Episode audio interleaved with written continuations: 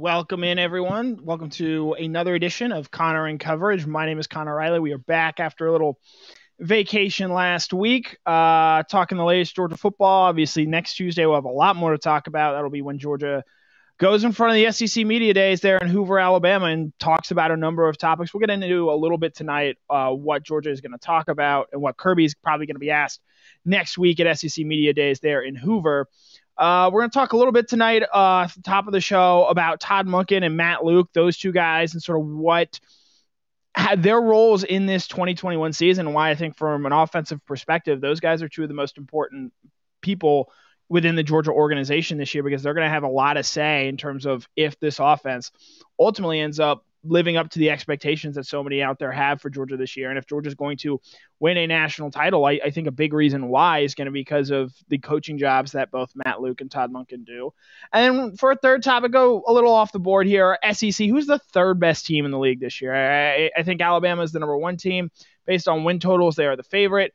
Georgia is probably the clear favorite in the SEC East. But after that, I think there's a number of different ways and directions you could go and sort of pick who your third best team, potentially even a team that could upset, say, in Alabama or Georgia if things break the right way. So we'll touch on that there for a third topic tonight. But as always, welcome in. This is Connor in coverage. If you have questions, ask away. We've got the chat pulled up. We're up on Facebook, YouTube, Twitter, Twitch. If you're listening to this on a podcast, we get all your podcasts on Spotify, SoundCloud, Apple Play, Google Play, wherever you guys get your podcast. We're up there. Uh, appreciate you guys listening and tuning in. Uh, but without further ado, let's get into our first subject of the night here on what we think about this coming 2021 season. And the, the big talk, and this is what Kirby's going to be asked about a lot next week in Hoover, is you know how do you get your offense to where LSU was in 2019 and Alabama was in 2020?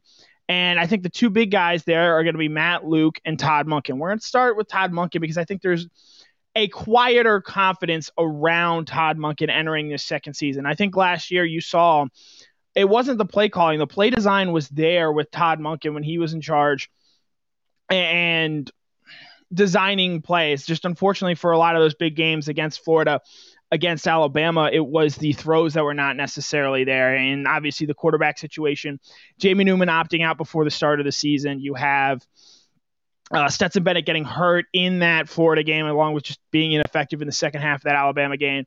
D'Wan Mathis being as erratic as he was in that first game against Arkansas. And really, you didn't start to see the offense I think that this team could have had in 2020 until JT Daniels took over for the seventh game of the season. So Monken, I think last year showed, hey, you've got a clear upgrade in terms of play caller, play designer, scheme and a guy who's going to be able to make adjustments and do some of the things that James Coley wasn't able to do in 2019. And even say Jim Chaney, as good as he was from 2016 to 2018, do some of the things that he wasn't necessarily able to do. So I, I think there's a real confidence about Monken, at least from those that follow Georgia, that those are around the program and know what we're going to get from Monken. Obviously, the national media, which will be on center stage next week there in Hoover, Alabama, is going to be asking a lot about Monken and what we can expect to see from year two with JT Daniels coming back. But I wanted to go on a little bit of the talking points sort of surrounding Monken and what really he needs to do in his second season to have – a successful year, so to speak. So the keys to success for Todd Monken this year. The first one is put JT Daniels in a position to shine. He was doing that last year with his quarterbacks, regardless of who it was Stetson Bennett, D'Wan Mathis, even JT Daniels, most obviously.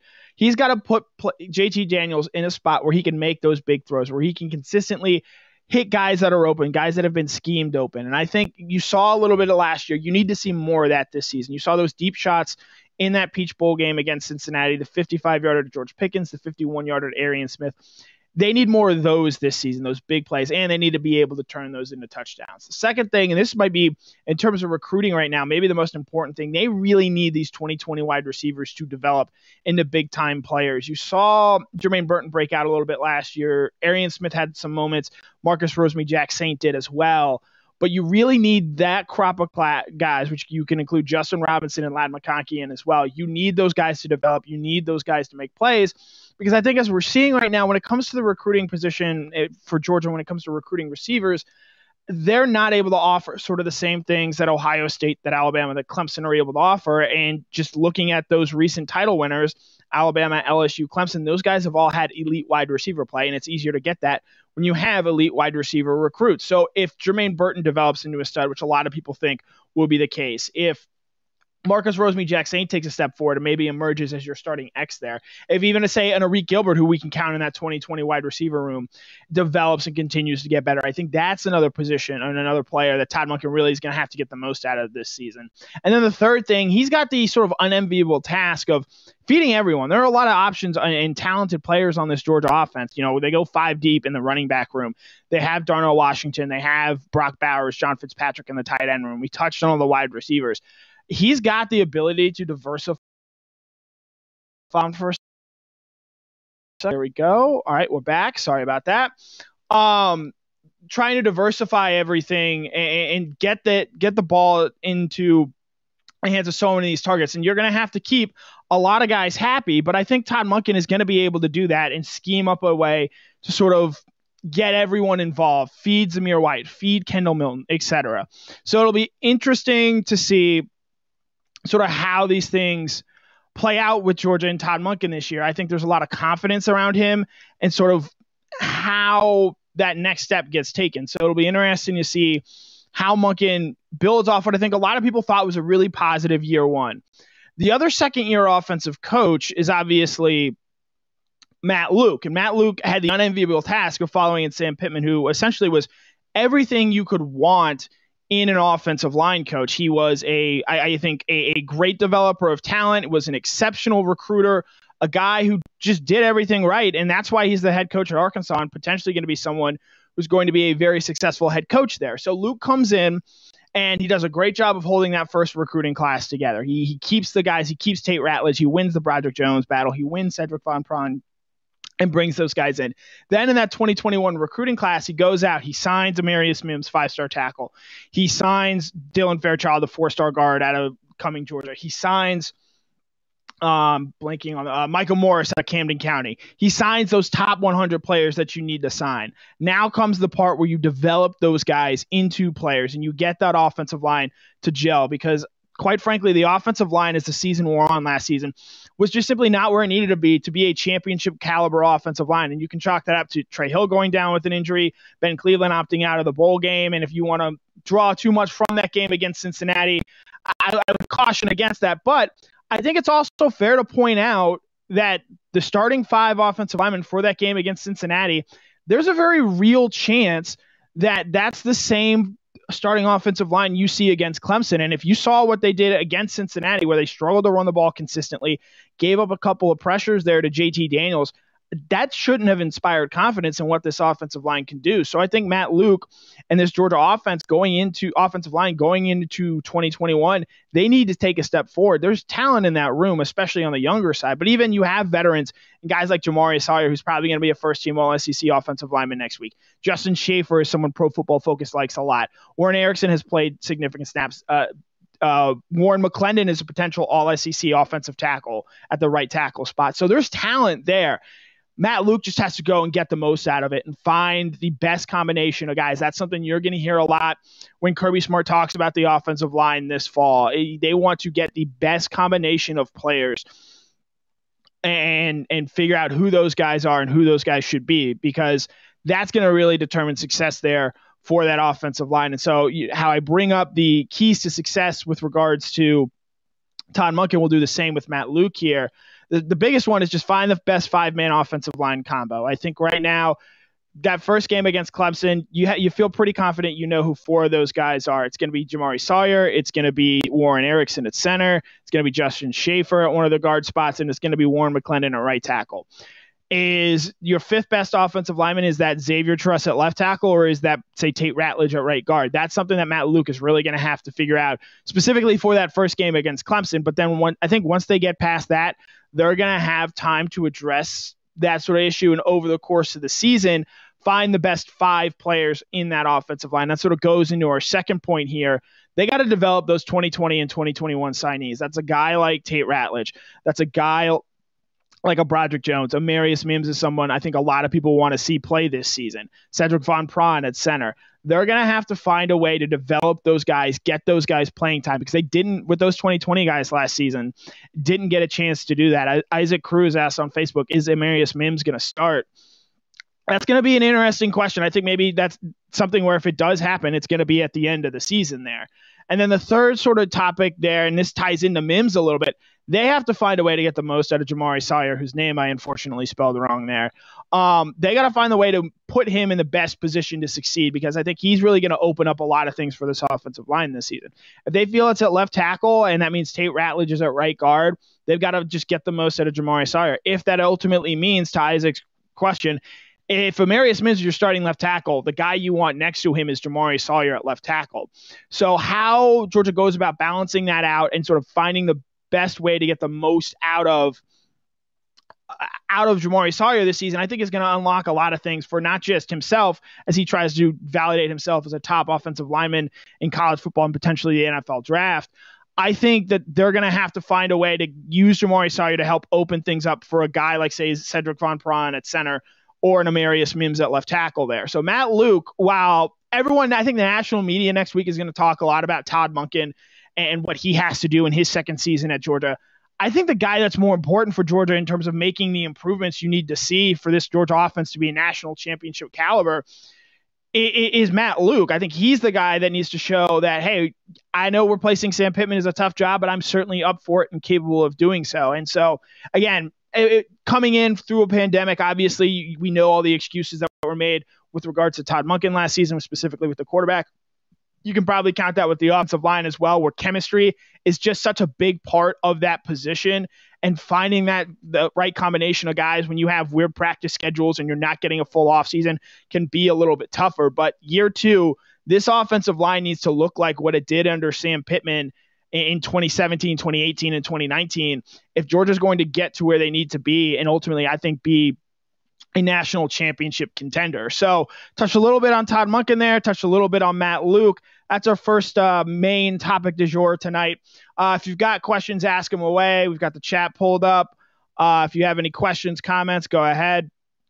Um, I, again, I think Matt Luke is going to be, as Demond Smith brings up, if Matt Luke is able to get the most out of this offensive line this year, I think that's going to be really, really important for the rest of this team because JT Daniels isn't going to shine if he's worried about pressure coming from every angle at all the time. He needs to have trust in that offensive line and sort of know and understand that this is the best group of guys out there protecting me. And if he's not, if he's second guessing the protections and say what a, a Jamaree Salyer or Justin Shaffer, where those guys might be in terms of protecting and keeping him upright, it's going to make it much harder to make those downfield plays to a Jermaine Burton, to an Arik Gilbert, to a Darnell Washington. So Matt Luke, I, I think of the assistant coaches, this is a bad word, pressure, because Matt Luke did just get an extension last week. Matt Luke's not under pressure per se, but he really, I think, needs an offense, the uh, the Georgia offensive line to have a really strong season this year to sort of validate why he was brought in. Again, he was a former head coach. I think at some point he'd like to get back to being a head coach and, and Kirby Smart just showed with Sam Pittman that if you come here and recruit as well as you can and develop as well as you do, you've got a chance to go be a head coach somewhere. And so, you know, it may not be as prestigious as Arkansas was, but Matt Luke, if I think if he goes out and does what Sam Pittman did on the offensive line, I think Matt Luke could very easily find himself becoming a head coach once again. So I think it'll be interesting to see uh, how that all brings up. Yeah, HR picking stuff. The key to a national championship is just protecting JT Daniels. I think that's a pretty simple thing. Uh, I, Center Point Media, I wouldn't go as far to say Matt Luke is on the hot seat uh, if the offensive line disappoints this season. I think that's to say disappoints. Like, what does that mean? Is it, you know, the offensive line? It isn't Joe Moore caliber, or it's, you know, obviously, I, my definition of disappoints would be so thoroughly getting outplayed in games against Clemson, potentially Alabama, Ohio State, in, a, in a college football playoff game. If you're getting outplayed and pushed around there, then yeah, that's that to me that's disappointing, especially when you've recruited as well as Georgia has on the offensive line. But to say that he's going to be on the hot seat after this season is incredibly premature. So I think that'll be sort of the, one of the big stories to watch there, uh, especially as you know we're getting closer and closer to the season now. I think seven, maybe six weeks uh, until six more Saturdays until Georgia Clemson kick off on September 4th. So we're looking forward to that. But moving on to our second topic here tonight. Obviously, SEC Media Days are next week. We're going to have live coverage for you next Tuesday night, as well as potentially Monday as well with DawgNation. Obviously, Kirby and the Georgia players, which we don't know yet, are going to be speaking on Tuesday. If I had to throw a dart at a dartboard of who that was going to be, I think it's going to be Jordan Davis and JT Daniels. Wouldn't surprise me if it's a guy like Jamaree Salyer instead of Daniels as well. But I think jo- Jordan Davis is probably a pretty safe bet. Maybe you can make a case for Kobe Dean, but I think it's going to be Jordan Davis and JT Daniels speaking there next week for Georgia. And so, you know, obviously next week, I think Georgia's going to be the pretty clear favorite to win the SEC East. I think Bama's going to get most of the votes in the West. So the thing that I want to ask you tonight, and you guys can go ahead and chat and enter your comments and who this might be. Who is right now the third best team in the SEC? You have a ton of different options. Uh, you know, Texas A&M, I'm sure is going to be a popular answer in the comments section. Obviously, Brandon Adams' favorite team. Uh, you know, LSU, do they have a bounce back season there? What does Florida look like after having replaced all the production on the offensive side of the ball? I think it's all going to be really interesting to see how that all plays out and to sort of give you an idea of just how contested it's going to be with that third team who is the third best team, which more often than not, you're going to be in a playoff consideration. You even think back to 2017 when arguably Alabama was the third best SEC team at the end of the regular season, and they end up getting to the playoff. And, and more often than not, that third best SEC team is a playoff caliber team. And so we bring up these are the I believe William here William Hill over unders. You have Texas A&M at nine and a half wins, Florida at nine, LSU at eight and a half, Ole Miss at seven and a half, and then Auburn, Kentucky, and Missouri at seven. So those are sort of the teams that odds makers think can be that third best team. Obviously, Georgia at 10 and a half, Alabama at 11 and a half wins as well. I think with A&M, the big question is going to be they got to replace a lot on their offensive line. And how they go about doing that is going to be really interesting, along with they have to break in a new quarterback. And while Kellen Mond was rarely spectacular, he was pretty consistent last season. And, and so does Haynes King, who I think we all think is going to be the guy there in Texas A&M, does he help elevate that program and, and get it to a spot where it's no longer losing to Alabama by four touchdowns. Is they are potentially beating when those two teams meet, I believe, on October 9th. Uh, you know, can Texas A&M make that next step along with not taking any steps backwards? I think the the thing that impressed a lot of people from watching Texas A&M last year was they beat all the teams they were supposed to beat. That's really difficult to do. And so, you know, Georgia, you can't say they had done that in either of the last two seasons with losses to Florida, I think, last year, and then a loss to South Carolina the year before that. And if you want to go back in 2018 and include that LSU team, you can include them there as well because Georgia was favored, I believe, in all three of those games.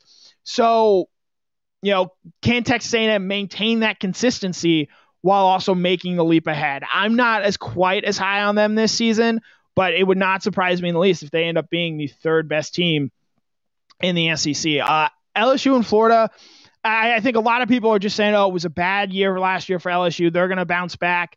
This is a hungry team. It's a young team. There's a lot of interesting talent out there. Uh, the question it still comes down to me personally is how could Ed Orgeron, the guy that signed off on all those hires last season, the guy that had to make all those replacements, why should we give him the benefit of the doubt that these changes are going to work and when he had a chance to do something similar last season and just didn't. And they got a tricky, tricky schedule. They open at UCLA, and, and I know not everyone here pays attention to all UCLA Pac 12 football. UCLA has the most returning experience of any Power Five team out there. That game is not going to be as easy as some people think. And so LSU, you know, they it, will be interesting to see who a who wins that quarterback job. I think between Max Johnson and Myles Brennan, and sort of b I don't think anyone is expecting the Joe Burrow type year. They certainly I don't think have the wide receiver position as well stocked as they did then. But can they show they're much better than the five and five team they were a season ago? And I'd add they were lucky to be a five and five team. There was a case where if a few balls bounced the wrong way, they were three and seven team at the end of the season last year. So LSU is I think an interesting one. Florida, I'm probably higher on Florida than most. The one question I have with them is just their offense is going to be so drastically different this season, and they're going to have to be more run oriented, just given all that they lost in the passing game and what ultimately I think that playing to Emory Jones's strengths are not the same thing that Kyle Trask has. So can you get that run game going because it was really non-existent these last couple years, especially in games against Georgia. And then you look, they have to play Alabama, they have to play LSU, they're going to play those physical football teams. Can you run the ball against those teams because you're going to need to this year when you don't have the same passing threat? I think it's a really interesting year for Dan Mullen after last year where they made real strides on the field during the course of the season, but there were still some real head scratching moments. And then away from the field, I don't think Mullen really helped himself all that much. So it'll be interesting to see what this Florida team looks like. If there's two teams that I could touch on that are sort of lower tiers, it's that Ole Miss team. And excuse me, I got something in my eye here. It's that Ole Miss team and that Kentucky team. Kentucky comes in at seven. And, you know, it's a popular trope to say, oh, this team's a quarterback away from doing this. I actually think Kentucky is good enough on the lines of scrimmage to be able to compete with a lot of teams in this league. It really just comes down to can Joey Gatewood or Beau Allen make enough plays on the offensive side of the ball, throwing the football in particular, to sort of help this team take that next step. Because I think there is talent there on the lines of scrimmage, and that's an easy way to rack up wins in this league. And then Ole Miss, I, I, Matt Corral could very easily be the best quarterback in the SEC. I, I, think there's a lot of talent at Ole Miss. Lane Kiffin is a gifted play caller, as good as there are in college football. They do have to replace some guys on the perimeter. But if this if this defense can simply go at Ole Miss can go from bad to just average, I think that's going to help them a lot. And what they have on offense, what they bring back on offense, I think they're going to be an interesting team. I, I think Brandon Brandon Adams is a little correct when he says, you know, he doesn't know if the consistency is going to be there week to week with Ole Miss. But I think on a, on a single game slate, as you sort of saw last year when Alabama had a real struggle with them, you know, can this Ole Miss team say upset an LSU, upset a Texas A&M? I think it's going to be really interesting to see what Lane Kiffin does in year two there in Oxford, and maybe make some big headway there in the SEC West. When I think that whoever that second best team is is a little bit up for grabs right now. So it'll be interesting to see how that plans out. You guys have a ton of uh, comments and questions, so uh, keep those coming. We'll answer them as the show goes on. So yeah, again, a lot of trolling going out there. So it'll be interesting. Tennille Calvino, Calvino says Texas A&M. She also thinks LSU is going to be a little bit better.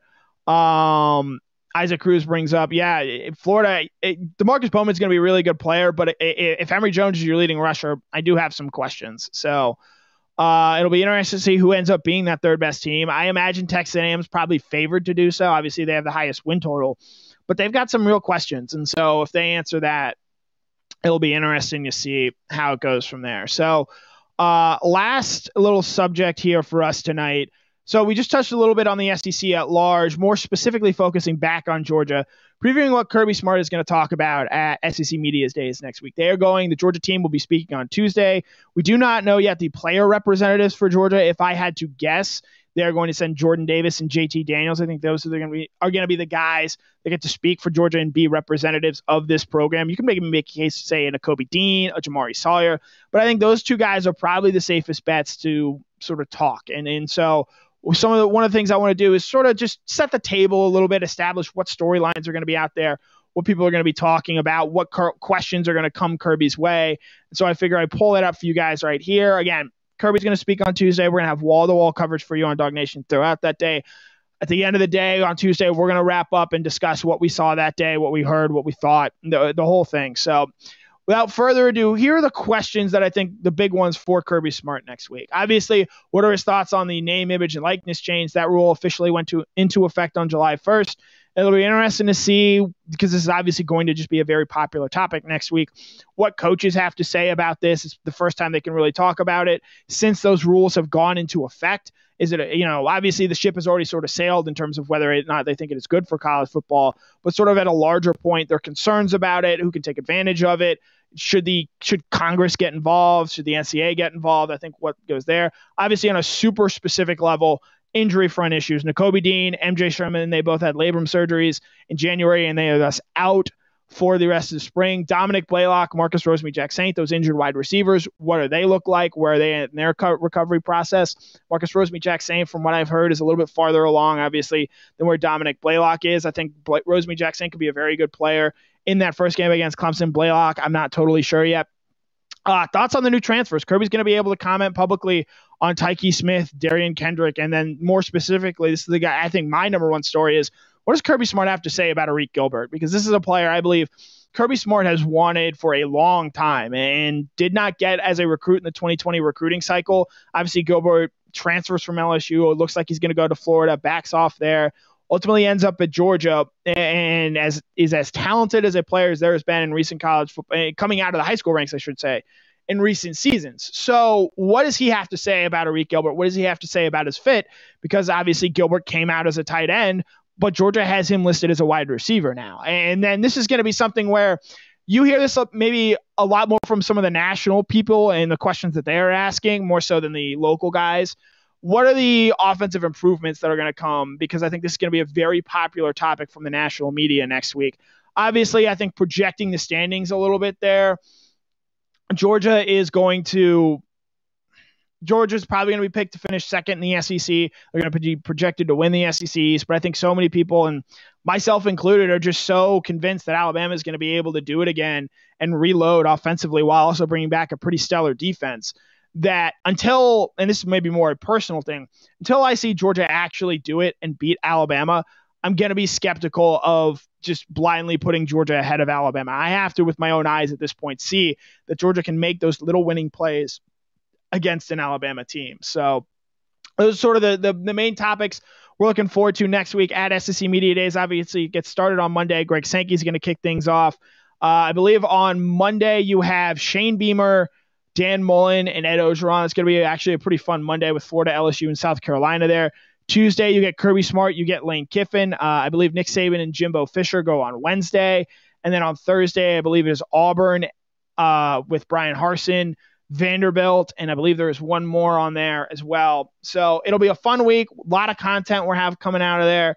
So uh, excited to talk football, real football. We're getting closer than ever. This is probably the, the real turning point from way too early offseason rankings to probably the preseason now.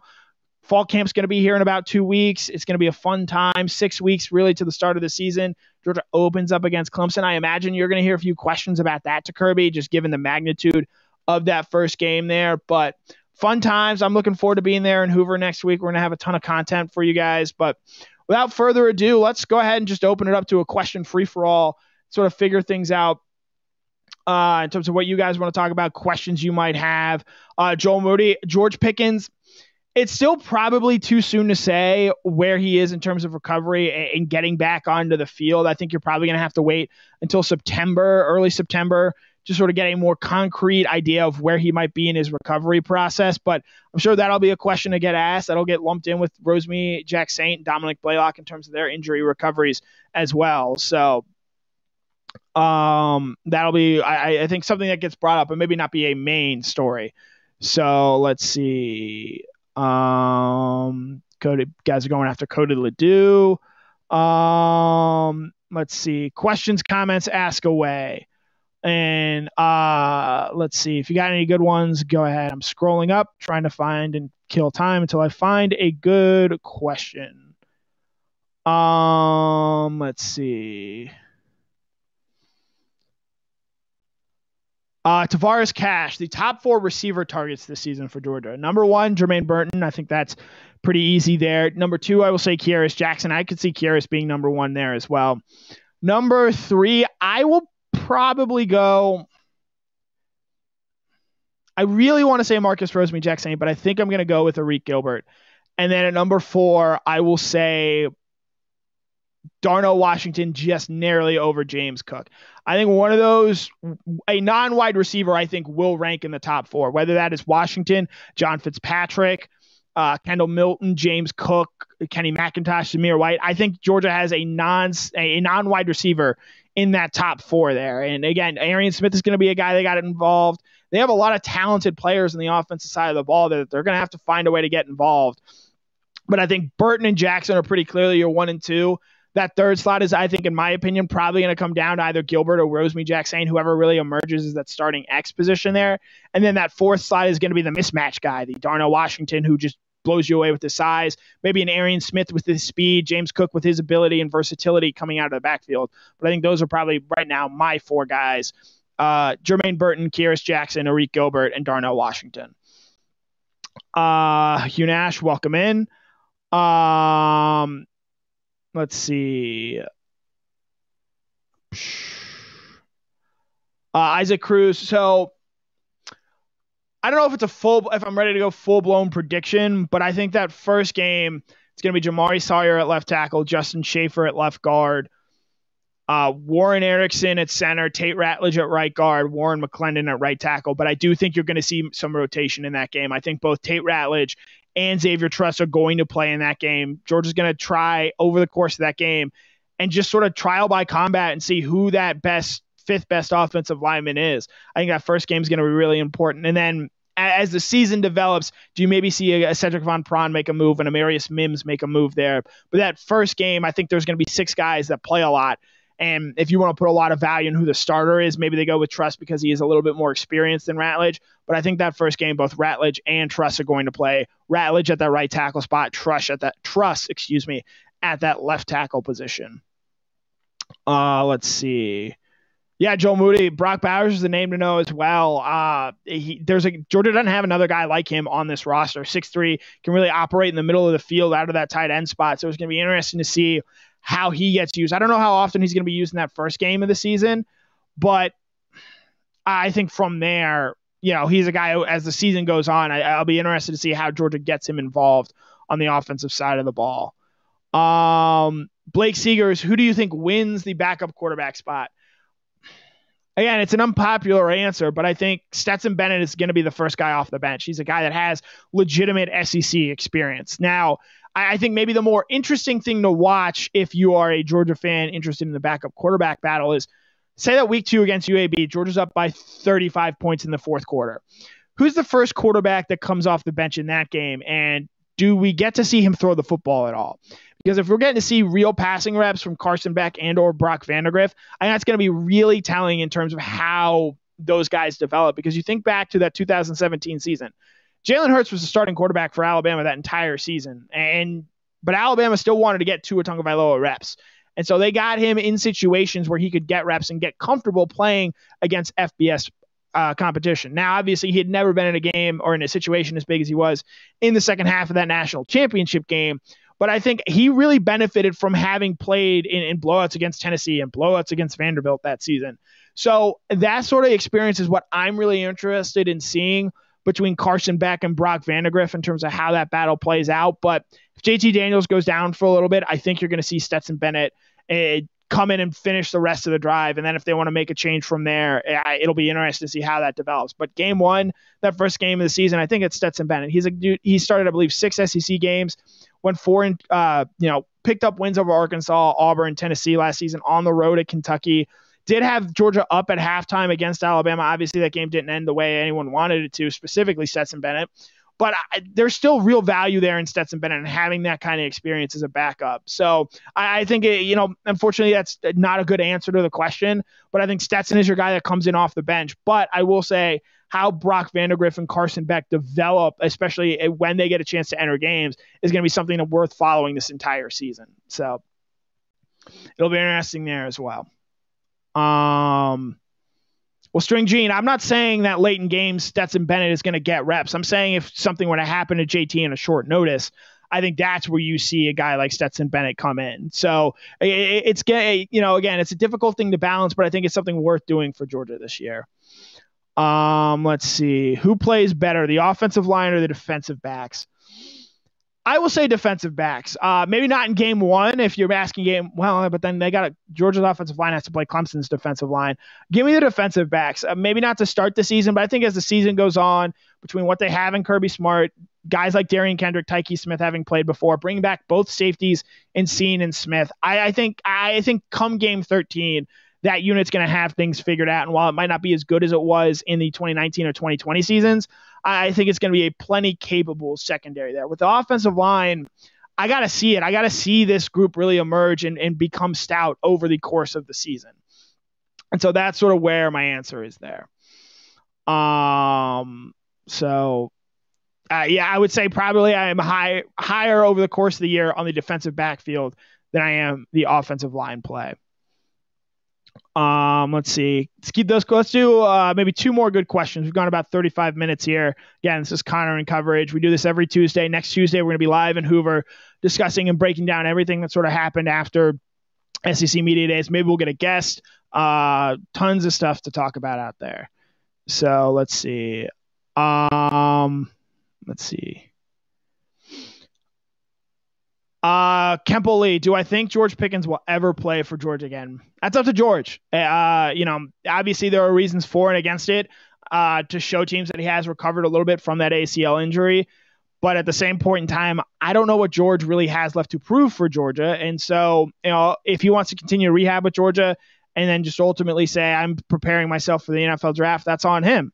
And so it's going to be something worth paying attention to over the course of the season. I think if you're a Georgia fan, you're hoping that a guy like Jermaine Burton or a guy like Arik Gilbert emerges as sort of that stud wide receiver that Pickens was. So the need to rush him back or to bring him back into the fold is not as dire as it appeared to be back on March 25th. So, uh, yeah, Tony Henry, that's a great point. I think that front seven Georgia has is going to help out the defensive backfield quite a lot. Whereas the offensive line, you can't really help the offensive line. The offensive line has to do it for themselves. So, uh, Joe Moody asks over under 40 touchdowns for Daniels. I I'm going to say under, but it's going to be close. I think 35, 37 in that range. I think when Georgia gets in goal goal to goal situations, they're going to want to give the ball to the running backs and, and Kendall Milton, Zamir White. I expect both those guys to have big seasons. And because of that, I think that eats into the touchdown numbers. Now, if you're telling me that Georgia's able to consistently hit those big yardage plays and turn like last season, the 55 yard pass to Pickens, the 51 yard pass to Arian Smith in the in the Peach Bowl win over Cincinnati, if those are better throws, those are touchdowns. That's what JT has to really improve on this season is turning those big plays that go for 20 yards into 60 yards. That's really what I think will be interesting to watch there. Ryland plays. Does Nakobe Dean play himself into the first round this year? It's going to be really interesting because I think Nakobe Dean is as good as any linebacker in this league. Maybe you could say Christian Harris is a little bit better, but Nakobe Dean is going to be an absolute stud and be a really, really good player. The one question that's going to come up with Nakobe is just size. He's not overly big. And as we know, when it comes to the NFL draft, if you don't have elite measurables, then it's it's it's tough to really go in the first round, no matter how good you are. I believe if Azeez Ojulari was two inches taller, he's a first round draft pick, even with the believed knee injury concerns. So Nakobe doesn't have the greatest physical measurables in terms of height. And while that's not necessarily all that important at linebacker, you, you do wonder he's going to need to test really well. And I absolutely believe he could. But I think in terms of on play this season, I think Nakobe Dean is going to have an exceptional season and really be a difference maker for Georgia. So that, you know, that will do it for tonight. Uh, thanks everyone for tuning in. This has been Connor in coverage. We're going to have a ton of stuff for you guys uh, next week out of Hoover. Before then, you've obviously got Jeff Sentell before the hedges tomorrow night, Brandon Adams every Monday through Friday, uh, Mike Griffith on the beat. He'll preview everything on Monday night. So uh, thanks everybody for tuning in. Uh, again, this is Connor and coverage. You can get us wherever you get podcasts on uh, Spotify, Google, Apple, SoundCloud. Uh, we do this every Tuesday night now, fortunately, on all social media platforms that we have. So Thanks again, everybody, for tuning in. Uh, my name is Connor Riley. This has been Connor in Coverage. We will see you next Tuesday night live from Hoover.